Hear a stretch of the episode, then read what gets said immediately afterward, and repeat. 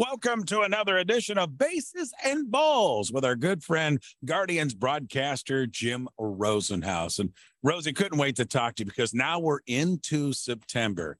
And man, we've got five weeks of what is going to be some exciting baseball. A lot of these games at home, and a lot of these games are going to be so meaningful in this month with a lot of division games, including those two huge series coming up starting next week with the Minnesota Twins. Yeah, who'd have thought that in spring training, huh, Ray? Um, you know, the, the theme was it was going to be a a young team and, and in the clubhouse, they they always think they're going to win, and, and certainly Terry Francona does. But from the outside, when you hear, you know, we want to find out about some young guys, sometimes that means, you know, 500 season at best, and and hope hope for maybe a little bit more. But it has been so much more than that, and um, here we are in, in the month of September with meaningful games to play. And then you mentioned there's eight with the Twins, a team that's a game and a half back. And um, it should be really exciting. And I know the players are looking forward to it.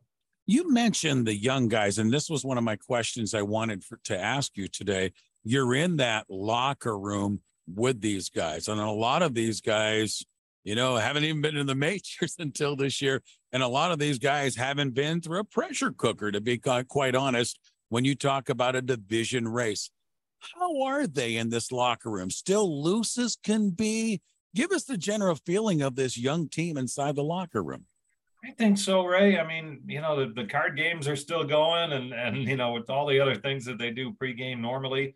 Um, I think that the general theme, just talking to several, is uh, they're excited for the opportunity. They don't really look at it as anything they need to be nervous about.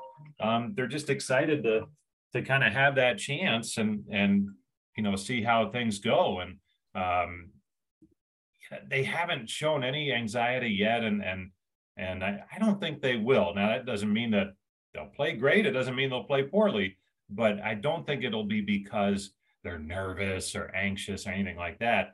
Uh, look they come up through the minor leagues with the idea that not only will they play in the big leagues but but they want to play in the postseason. That's the whole goal. That's that's what it's all about. And and I think in the Indians farm system, they've had very good clubs. This group that's come up, they've won a lot, and it matters to them. And I know it's the minor leagues and it's a different animal up here, but still winning matters, and it's mattered to them since they've they've joined the professional ranks. Now it just happens to be they're on the, the big stage, and I think they're really excited to be a part of that earlier this week, Rosie, I had a chance to talk with uh, Paul Dolan. He came on the show and we talked for about 15 minutes about the team and the young team. And he said, I'm even surprised how well they've done. And one of the guys that he mentioned that really caught him off guard was Oscar Gonzalez. You know, he heard about some of the other guys. He heard Oscar might be a good player coming up through. He said, I just didn't see that coming. But this guy has really come on and been really an impact player for us he got hot, he got injured, he got hot again. But from your perspective, talk about this rookie season for Oscar Gonzalez. Well, I, I think Paul hit it on the head. You know, he, he, was in spring training, but we didn't see a whole lot of him. He got sent out pretty early. Um, had a good year last year. You know, power numbers were big last year, so it's intriguing.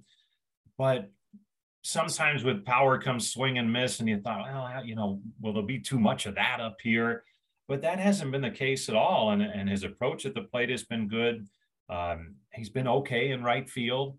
Uh, I think that was a concern coming in too. So, uh, look, he worked hard the first portion of the season before he got called up and, and earned the call up.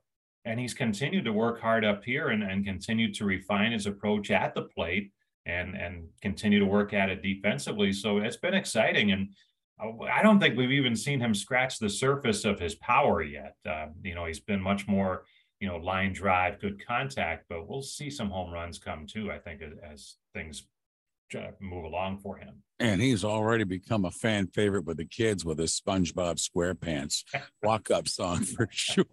I know my twins already want his jersey. Uh, another guy that I want to talk about because it's the whole makeup is this bullpen. And boy, are they peaking at the perfect time. And James Karinchak, and you and I talked about him two or three weeks ago, sent out last year, got done, got injured, came back, and it took him a while. He has been lights out the last three weeks. And you got him and Clase with the other guys in the pen and the way our starters are, that's a real dangerous team with this pitching staff right now.